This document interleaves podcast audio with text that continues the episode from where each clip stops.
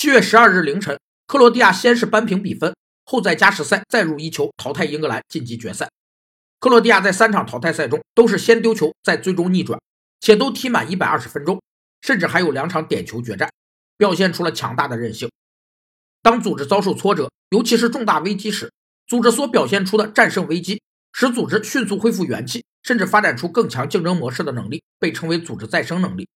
有四个因素决定了组织再生能力：一是在到达红线前的警醒力；二是企业领导人的信心和变革能力；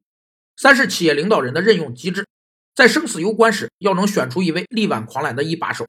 四是企业核心竞争模式的活化和再造能力。